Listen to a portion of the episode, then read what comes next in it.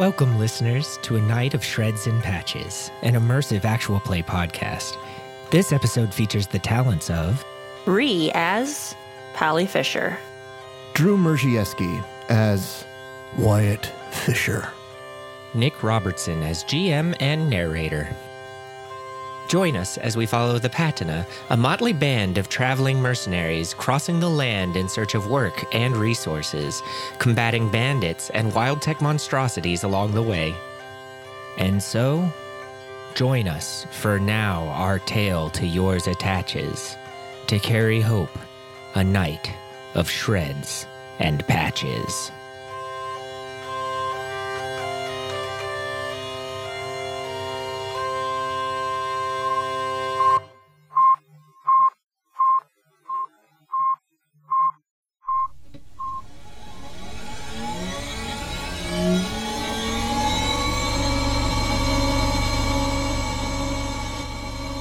Power restored. Systems online. Reconfiguring audio connection.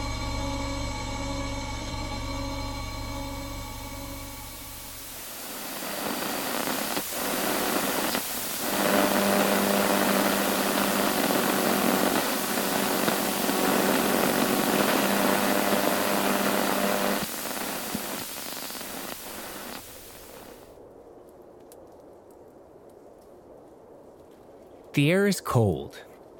Wind whips through the trees and towards your camp.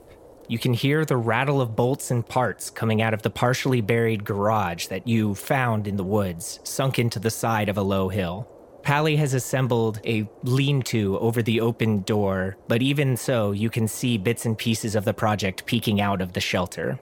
Wyatt, you're crouched next to a low campfire. What's your usual breakfast that you prepare? It's three squirrels on a spit, slowly being roasted over that little fire. The wood smoke curling up between the trees is a familiar sight in the gray dawn of this late winter morning. So, as Wyatt turns the spit of squirrels, what does the audience see? What does Wyatt look like? The camera pulls over onto Wyatt, and we see him crouched next to, like you said, this little fire. There's a dirty metal grate that's been put over it on two little spokes. So he's got these three skinned squirrels that are laid out, kind of sizzling, the fat dripping off of it into the fire, what little fat there is. And we get to see Wyatt for the first time. Wyatt's a relatively big man, probably early to mid 40s. He's broad, muscular. You can even tell with the large coat he's got on. He's got a large winter coat bundled up around him. He's got a scarf on, good, solid leather gloves. And we see his good, solid boots. Everything about him is good and solid. Even as he's he's sitting there, his stance is rooted. He seems to be a man who's like a rock, and you can't really push him and he won't go anywhere. At least that's what he looks like. Uh, as the camera kind of pans up, we see he's got a good, solid beard on him, salt and pepper, turning gray from what used to be probably dark brown hair. He's got little scars here and there on his face. But the main thing that we can see is just this big, well groomed beard that he takes a lot of pride in. He's got sharp features. Even for being in his 40s, he's still got a full, thick head of hair. The hair goes down to his shoulders. He has it pulled back right now, so it's out of his face and out of the fire. We see him working on the fire. The camera pans to the side, and we see that there's a couple metal drums with boards put on them to make a shelf, a counter. And we see that he's got his war belt. It's a belt that's got a sword and a knife and a holster for a big pistol that's shoved in there. But it's all hung up over to the side, and he doesn't really need it right now. But he goes back to working on the fire and working on the food. And as the squirrels hit that particular note of sizzling that lets you know that they're done enough to kill any worms on the inside, you hear some rattling coming from the garage that you've set camp around. It looks like it was once part of a much larger facility, but that parts of it have collapsed into the dirt over the years, and you all stumbled upon it by accident. And you can hear somebody kicking around on the inside working on something as the squirrel is finished up. Do you bring any breakfast to your sister? I think Wyatt watches her for a second, and he's going to wait to see what she does first. Okay. So we go inside this makeshift workshop. Palomina, you're inside working on the knight, this large mechanical combat machine that you and Wyatt had stumbled upon not too long ago. What do you look like and what are you doing? The inside of this garage, it's clearly seen much better days, but it's also clear that somebody has spent a lot of time in here cleaning up, organizing, there are similar to the shelf that's been put together outside. There's some makeshift shelving and storage crates in here with scavenged tools and parts very neatly arranged and sorted. There's some labels stuck onto things that are clearly not the original labels. It's scrap paper that's wedged into a crack. The rattling is coming from the woman who is digging through one of these boxes of supplies. Palomina, or Pallie, as everybody in the group calls her, a very similar build to Wyatt, a broad, solid frame. Her hair has gone fully silver gray and is cut short in a way that looks like it was either done by somebody who didn't know what they were doing or she did it with like a knife and a mirror. It's a pretty rough, short crop. She's looks like she's in her early 50s, maybe about a decade or so older than Wyatt. She's got the laugh lines around her eyes and in the corners of her mouth. As we're watching her rummage through this box and mutter to herself about can't find anything, missing parts there's kind of an air of tiredness to her. One of the more notable features as she's rummaging through is that she has on a denim jacket with the sleeves rolled up to the elbows, and you can see that her right arm is also mechanical. It's a robotic arm. Both of her hands have a lot of scars and scuffs and dents. It's clear that she does a lot of hard work with her hands. She's also wearing very solid, pragmatic clothing, good boots. Pants have a lot of pockets. She's got pockets on her denim jacket. I think that we can't, from the angle that we're seeing her, we can't really see all of the knight. I'm picturing that it's not standing upright, that it's laying flat the lighting in here is not great. And so a lot of it is cast into shadow, but she's got a lantern set up by one of the knee joints. And there's some panels that have been popped off and tools scattered around. It's clear she's been working on that chunk of it and is now rummaging around for parts to continue her work. We see the knight, this large mech it looks like it was once the peak of indescribable technology. It has parts that are sleek, it's got ablative paneling, but most of that has fallen into disrepair. Looking at it right now, you doubt it would even be able to function, which is why you've spent so much time with it trying to get it back into working order. In the dark of the garage, we can see very clearly the internal wiring and pneumatic piping that makes this knee joint function, but the mech itself is still mostly cloaked in shadow. You realize that to get this servo working, you're going to need an entirely new actuator. There isn't one. Where the part that would make this knee begin to flex should be and where it should respond to the electrical impulses from the control harness, there is a gap. That's not something you can work around. You need parts. And I, I don't have any spares in any of my boxes. I am discovering as I'm rummaging around through all of this. What Wyatt sees from the door as he's watching is that Pallie finishes rummaging around and straightens up and rakes both hands back through her hair and then just lets out a big sigh and is like, oh, all right, well, time for a trip, I guess. Are you talking to me? Oh, hey. I, I heard No. you. I saw you talking. Were you talking to me? No, come over here. I'm gonna have to shout. Well, I'm I'm working on the on the squirrels. Do you want me to come over there now, or do you do you want one of these? I'll come to you. Okay, okay. Why, it's clearly having a small crisis about breakfast. I will go over there and I will take a squirrel. I don't know if we have plates, but Oh, no, no, no, there's no plates. squirrel on a stick. The squirrel has been overcooked. It's very much jerky consistency at this point. it's good. We see Wyatt give the squirrel to Pallie, and we see him take his, and they both take a bite. And you can see on Wyatt's face that thinks it's pretty good. It's pretty good, right? Yeah, yeah, not bad. Yeah, yeah, that's what I thought.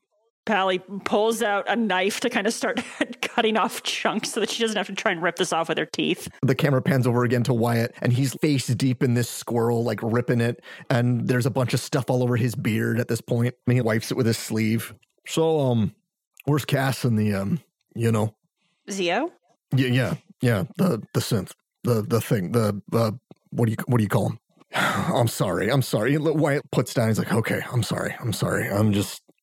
They're going to be around for a while. You're going to have to get used to them. I know. I, I know. And you told me that, and I'm I, I'm planning. I'm working on that. And it's just it's it weirds me out, pal. It weirds me out the way it, it looks at us, like it it's thinking and things. It just weirds me out. They are thinking. They're a very advanced piece of technology. Yeah, yeah, yeah, yeah. You're you're right. You're right. Anyway, Cass and Zee-o are out doing some scouting. They checked in before they headed out. Perimeter sweep, I think, but I think they're going to be out most of the day. Okay, that's good. That's good. Well, I was going to go out and do some more hunting, stuff like that. So, um, Well, I actually need to head into town. Uh, if I want to get that knee joint working, I need a new actuator, and uh, we don't have any here. Don't have any parts that I could build one out of. So, uh, if you want to tag along on that, I mean, yeah, sure, I will if, if you need me to. I mean, I, I thought we talked about not not like going into town and stuff. We're kind of on the on the run here, Pallie. I'm well aware, but we have to go into town sometimes. We're not exactly self sufficient out here. I want to get this thing working. It's it could make such a huge difference in everything that we're doing. I, I think this thing could it could really turn everything around for us out here. And as Pallie starts talking about it, her expression just goes into this big, excited smile and she becomes a lot more animated. The camera goes over to Wyatt, and we see that shot where Pallie is doing the thing and being all animated, and the camera's on white as we're looking over her shoulder. You see him really stop listening to what she's saying, but just watch her. He has this small smile that creeps on his face. And he goes, Okay, all right. I, I don't need all the jargon. I don't need everything like that. I'm happy to go into town with you. I'm happy to go. Let, let's go. Well, let's do it. Let's go. All right. You want to drive with me? Uh, I can drive. I usually have to bash that thing into working anyway. I mean, uh, can you drive? I mean, I've, I've seen you drive. I'm a perfectly good driver when I'm in something that has a working engine. Okay. Besides, I need you to give it a push down the hill to get it going. All right. And we see Wyatt go over and grab his war rig. He takes off the sword. The sword is a long sword. It's about three feet of steel and about eight to 10 inches of handle. The scabbard is worn and it's been replaced, and the whole thing has just scuffed and scarred. But there is the crossguard, which is the most scarred up bit. That is the crossguard he's always had. It's the one that Pallie made for him when he was like 22 and it's still on there. But he takes that off. There's a tent nearby, and he goes and he puts it in the tent. So it's just his belt with that holster with that gun and a knife or two. Uh, he's like, "All right, I'm ready to go. You want to get in?" While Wyatt was taking off his sword and getting it safely stowed away, she ducked back into the garage to grab a big, puffy winter coat of her own, pull on her gloves, nod, and hop into the driver's seat. Try and turn the ignition. The engine doesn't do anything. There's just no response. It doesn't even click. No, nothing. Tries it a second time, still nothing. Sighs heavily. By the way, in the Jeep, there isn't a steering wheel. There's just a wrench that's been kind of tightened onto the steering column. Obviously, it's a battered, beaten up old Jeep. There are no doors. She doesn't fully get out of the vehicle, just grabs onto the roll bar and leans over. The hood also doesn't close fully, so she just takes a wrench out from under her coat and jams it in there and bashes a couple things. You just hear thunk, thunk, thunk, and then sits back down, turns the ignition again, and this time it works. As you slam on the hood, flakes of rust and dirt come off of it. It's more of that dirty rust color than whatever it was originally painted. Whenever you get in, you have to be really careful not to really touch the outside because you're not interested in contracting tetanus if it's avoidable. You are able to get the Jeep running. Wyatt jumps into the passenger seat because once it gets started, you don't want to stop because the engine will stall out. You've had this Jeep running for about a year or so, and Pallie, to your practiced ear, it doesn't have a lot more life in it. It's getting to be more trouble than it's worth, but it'll get you to town. The wind is bracing. The Jeep skids around in the mud and melting snow as you head into the nearest town. It's a small village nestled in the wreckage of what was once a much bigger settlement. On the edge of a hill coming out of the forest where the Patina is hiding out, you can see the edges of the lake that leads to a beach and a huge inland sea. The town is mostly wood construction, but the two main roads have been shoveled clear of snow. If I could get one detail from each of you about this little hamlet where you're collecting supplies. I got one. It is built on an actual road. It's an old asphalt road. And we can see that the road has been haphazardly tried to be repaved, and it's been repaved and repaved and repaved, maybe a thousand times. It's on an actual stretch of road. All the buildings are congregated around that asphalt. The road heads out towards the woods. You're able to pick it up on the path that you're driving the Jeep from, and it turns from rocky chunks to gravel to sand to this. I hesitate to say smooth because it's more patches than original road at this point, but to something that's a lot better than bumping through the mud and roots that you spent the rest of the time here. And it feels pretty luxurious compared to most of the way that you travel.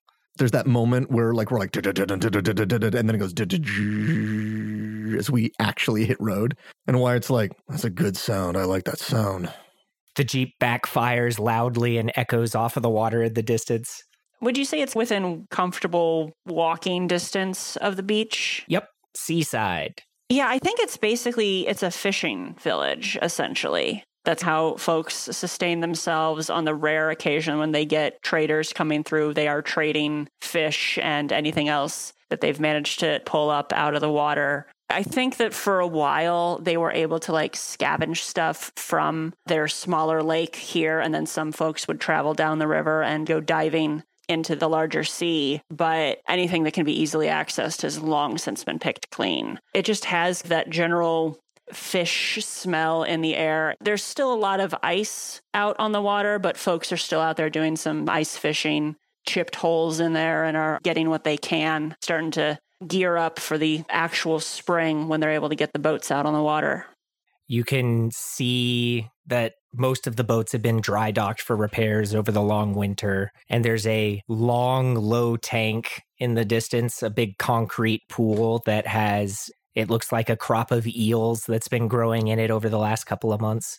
You drive down this road and pass this smaller freshwater lake that sort of encircles part of this town. And you could see a little river, and I mean little river, like 200 yards maybe, that cuts from the lake through the beach and out to this much larger inland sea where most of the boats will be casting off once the weather warms up and you roll into town. Pallie, you have been here before. I think the whole Patina has swung in once or twice, trying to keep a low profile because, like you said, not self sufficient currently. There are times you need to pick things up you know that there is a small mechanic shop nestled in this town. He's more of a hobbyist, this mechanic, than anything else. He's an older gentleman who runs this shop who moved to the town to retire. And the parts shop has everything from classic mechanics to some wild tech and his prices are surprisingly reasonable. We see the Jeep park in front of this low wooden building. There's a single kerosene lamp hanging next to the door in the morning light. The two of you are able to walk into this very cluttered but organized little workshop that this mechanic is running. And he has a gray, scraggly beard that he scratches at from where he's sitting behind the counter. And you can see, Pallie, that he's fiddling with some little gadget using two tiny screwdrivers. And he says, Hey, travelers, back again. What's broken this time? So Pallie will wave and say, Hey, Joe, good to see you again.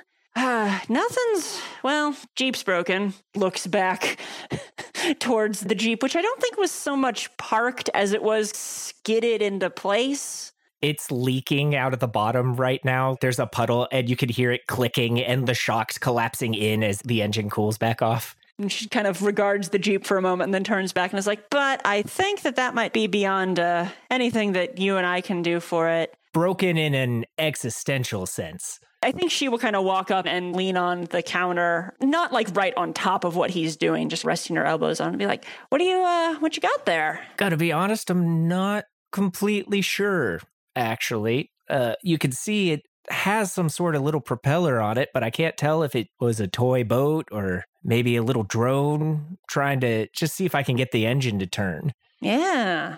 Kind of, yeah, it doesn't, not very boat like. That propeller doesn't look big enough to provide enough lift for it to have been flying, though.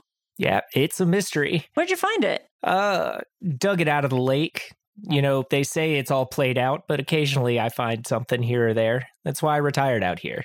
Wyatt's doing that thing that little kids do in stores with their mom, where he's just slowly wandering around the place, picking up things and looking at it and putting it down and walking over to this other thing and picking that up and being like, what the, what the sort is this? And he like shakes it. You shake a box and a piece rattles loose, hits the ground, and rolls into the dark where you can't find it and look up real quick to make sure that no one noticed. Frigate, frigate. Uh, it's this big man trying to like move over and try to find it. He's he puts his shoulder to the frame of the door where it goes through, and he's watching them as they do their thing and they're talking. And his foot is doing this stamp, stamp, stamp, like trying to find it in the dark. And he finds it, and there's a as he drags it across the floor, and there's a long pause, and they go back to what they're talking. He reaches down and he picks it up. And you can't figure out how to get it back in the box either. he just puts it in his pocket. I'm gonna go outside. I'm gonna go outside. Um, he says to Pallie and Joe, "I'm just gonna go outside. Is that okay? All right. Okay. Yeah, don't go far. I, I won't. There's nowhere to go. Pleasure to see you as always, Wyatt. You too, Joe. You um, take care. Be good." Oh, they can't make me be good. then he turns around. And he's like, be bad, Joe. Do do whatever you want. Uh, It was an expression, Joe. Go walk around, Wyatt. All right, I'm walking around. I'm going." And he opens the door. Just a just a barrel of sunshine, that guy, huh? He's uh, never been good at small talk or large talk. I'm just fine at small talk. He puts his head back into the place. I'm just fine at it. It's it's just I, I'm better when when I when the small talk is stuff like I can I could talk about. You know, not. It, I'm gonna go. Great at eavesdropping. Outstanding. Excellent at eavesdropping. Yeah, I'm gathering that. That's uh quite a skill. He leads in closer. It says, Now that the big galumph is gone. It looks up to see if Wyatt can still hear, and there's a moment of quiet. And then looks back at you and says, Well, okay, so now that the big galumph is gone, what could I help you with? So I'm actually looking for uh, an actuator, and she'll go into a more detailed description of size and specifics and the rough make of what she's looking for. We see the two of you talking through this, and he scratches at his beard, and Joe says, Yeah, I think I've got something that can work for that. Uh, it's gonna cost you quite a few spheres, though. We haven't had an allium trader come through in a while, but if I stock up now, I might be able to get more parts in the long run. You understand. Yeah, yeah, of course. And she'll take a pouch out from the inside of her coat. When she opens it up, you can see inside there's just all these little zippered compartments. And she unzips one, and it's full of flat, triangular discs of various shapes and sizes. Like, nope, not that one. And then unzips the next one, and it's full of what looks like ball bearings of different colors and sizes. She cups one hand and scoops them out into there and starts sorting through them with a finger, and is just like, uh, "So, what are you, what are you thinking?" And on that, we're going to cut away. We cut to outside. You can hear the cracking of ice in the distance as the temperature rises throughout the day. It's getting to be around noon at this point, and the sun is high. And we see Pallie walking back out of Joe's shop. And you have your small box of parts for the knight. And as you walk out, you notice that there are three young people leaning against the wheel well of the Jeep. They look to be about 22 or 23, and they have the wiry muscles of hungry wolves in the wintertime. A tall boy with scraggly blonde hair nods at you as you approach. Can I uh, help you load your Jeep, ma'am? Pallie, she's been around long enough to recognize what this is, I would assume. Oh yeah, these this is super sketch, and they are not very good at looking nonchalant. They look hungry and up to no good. She slows slightly and glances over the three of them and then will resume her former walking pace and be like, ah, no, that's all right, kids. I've got it. Thank you, though. And is just going to walk straight towards. I'm picturing that the one who was talking is basically leaning against where the driver's seat is. And she's just going to walk straight towards him because she needs to get into the vehicle, into the driver's seat. And is basically playing chicken of like, are you going to flinch? And he does indeed flinch. He is knocked out of your gravitational pull as you move into the driver's seat. But as he steps out of the way, he does get an eye to your box of parts and he says, Well, those parts are probably worth some pretty good money. Old Joe in there doesn't ask a lot of questions when spheres are involved. I think we'll just be taking some of these for ourselves to tide us over, you understand. Consider it a local tax. Pallie is not going to respond to this until he actually physically tries to take something from me. Pallie, you see the fuse box has fallen and detached underneath the hood. And really, this Jeep doesn't need the electronics to run, but it does make it easier to start. And as you lean over to grab that and try to jam it back into place, you see that these other two youths have surrounded you. The leader trying to maintain authority in this situation because he was not expecting to just get straight ignored through all this, puts a hand on your shoulder and Wyatt, you come walking out of an alley nearby. We see what's happening here from a camera distant. So we see him put his hand on Pallie. The camera pans back and a squishy boot comes into the and just squelches and mud and water comes off of it. And there's a hey. And there's Wyatt. Wyatt is dripping wet. He's obviously fallen into something. He's got mud all the way to his belt and on his hands to his forearms something happened. He's completely wet and muddy. And he looks over and he goes, Hey, yeah, I'm talking to you. Turn around. The blonde youth turns around, his hand still on Pallie's shoulder, and says, Hey, we're just having a conversation about economics. What are you going to do about it? What am I going to do about it? And he takes one step forward and he goes, Kid, you ain't never seen anything like me. You've never been up against anything like me. I've killed more men in more places, in more ways than you've taken breaths in your life. So you gotta think really hard about what you're gonna do right now. Do you understand me? A trickle of sweat runs down his temple. Wyatt is talking, and the camera turns to look at this kid who's starting to get a little spooked. And you just see Pallie's arms come up around behind one of them and just yank he takes a step forward and away from where Pallie and the two other youths were and looks back for reassurance that they still outnumber you. And Pallie, make me a brawl check.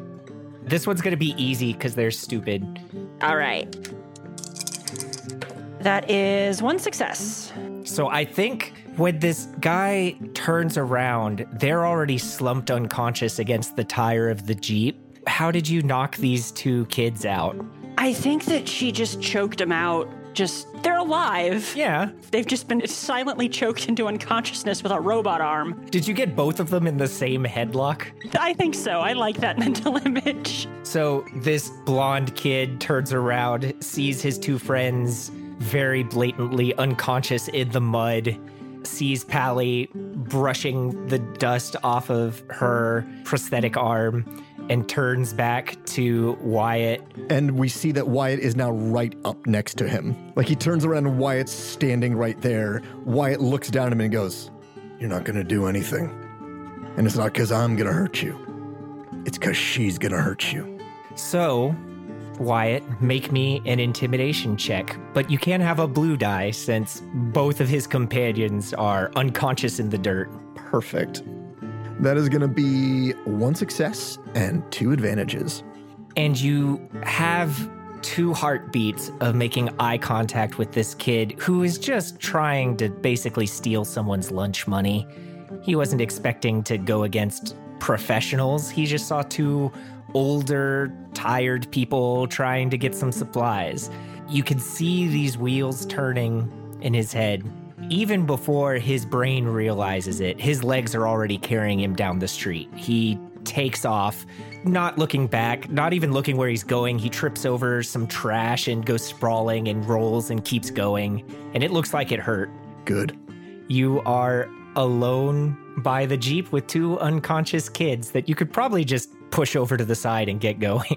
I think that Pallie will grab one each by the back of the collar and like drag them up so that they're propped up against the side of the mechanic shop.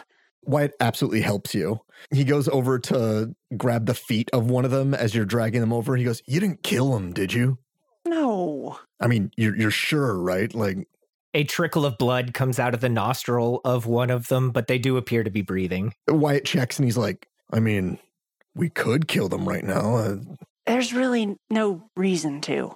They're stupid kids who are probably more hunger than sense. yeah. And they've learned a valuable lesson here Yeah, today. you're right. And Wyatt reaches into his coat and he takes out like a stick of beef jerky, breaks it in half, and puts it in their pockets. You know, just because I know they're hungry. He kind of puts them off to the side. All right. I think Pallie is grinning as they go back to the Jeep. And I'm picturing that when they both hop into their seats, she's just like, You're such a soft touch. I'm not a soft touch. yes, you are. No. I'm not. I'm a mean, angry old man. Big softy. You're you no, you don't get to call yourself old. I am nine years older than you, young man. Well, And if you're old, and what are you? And that's a good point. I mean, goodness, uh, do you have, still have teeth? Let me see your teeth. swats at the back of his head with the robot hand, so it does hurt Is a it- little bit. Oh gosh! Ow, uh, pal! Ow! To everyone's surprise, the Jeep starts up on the first crank. Hey! Aw, at a girl. All right, you keep up that spirit to get us back home. have to get on push though. Do I have to get on push?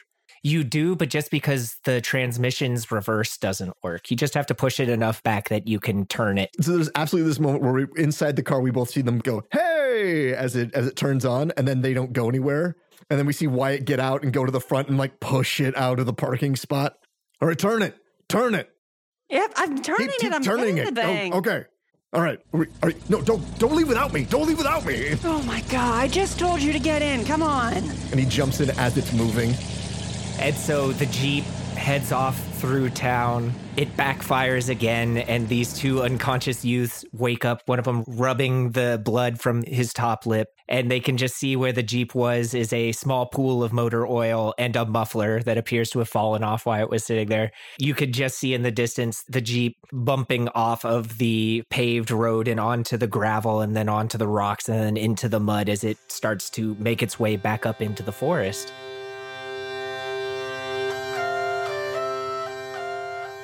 Of episode. Commencing end credits. The following information will be placed in the show notes for your added convenience.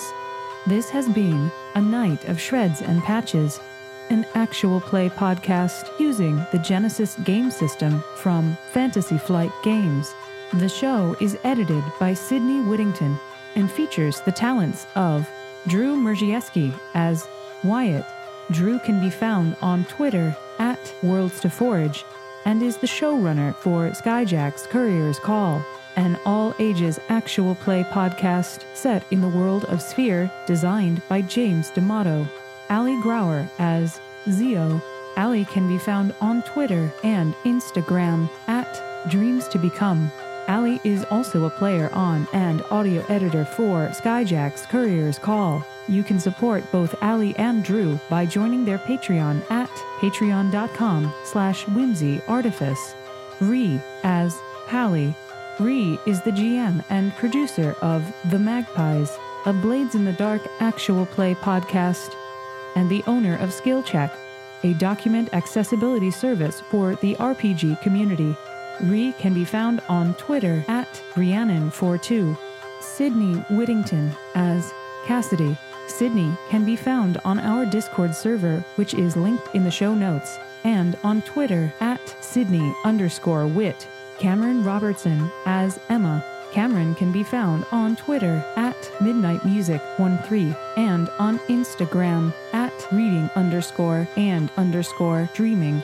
Cameron is also a player on Tabletop Squadron, a Star Wars Edge of the Empire actual play podcast, and Nick Robertson as narrator. Nick can be found on Twitter at alias58. Nick is also the GM for Tabletop Squadron, which you can support at patreon.com slash tabletop squadron.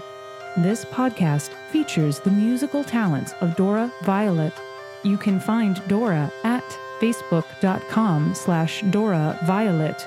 The official artwork for this podcast was created by Rashid Aldroka, who can be found on Instagram and ArtStation at RashidJRS. You can follow the Patina on Twitter at akosap underscore podcast or visit the website www.akosap.com. Until next time. audio offline.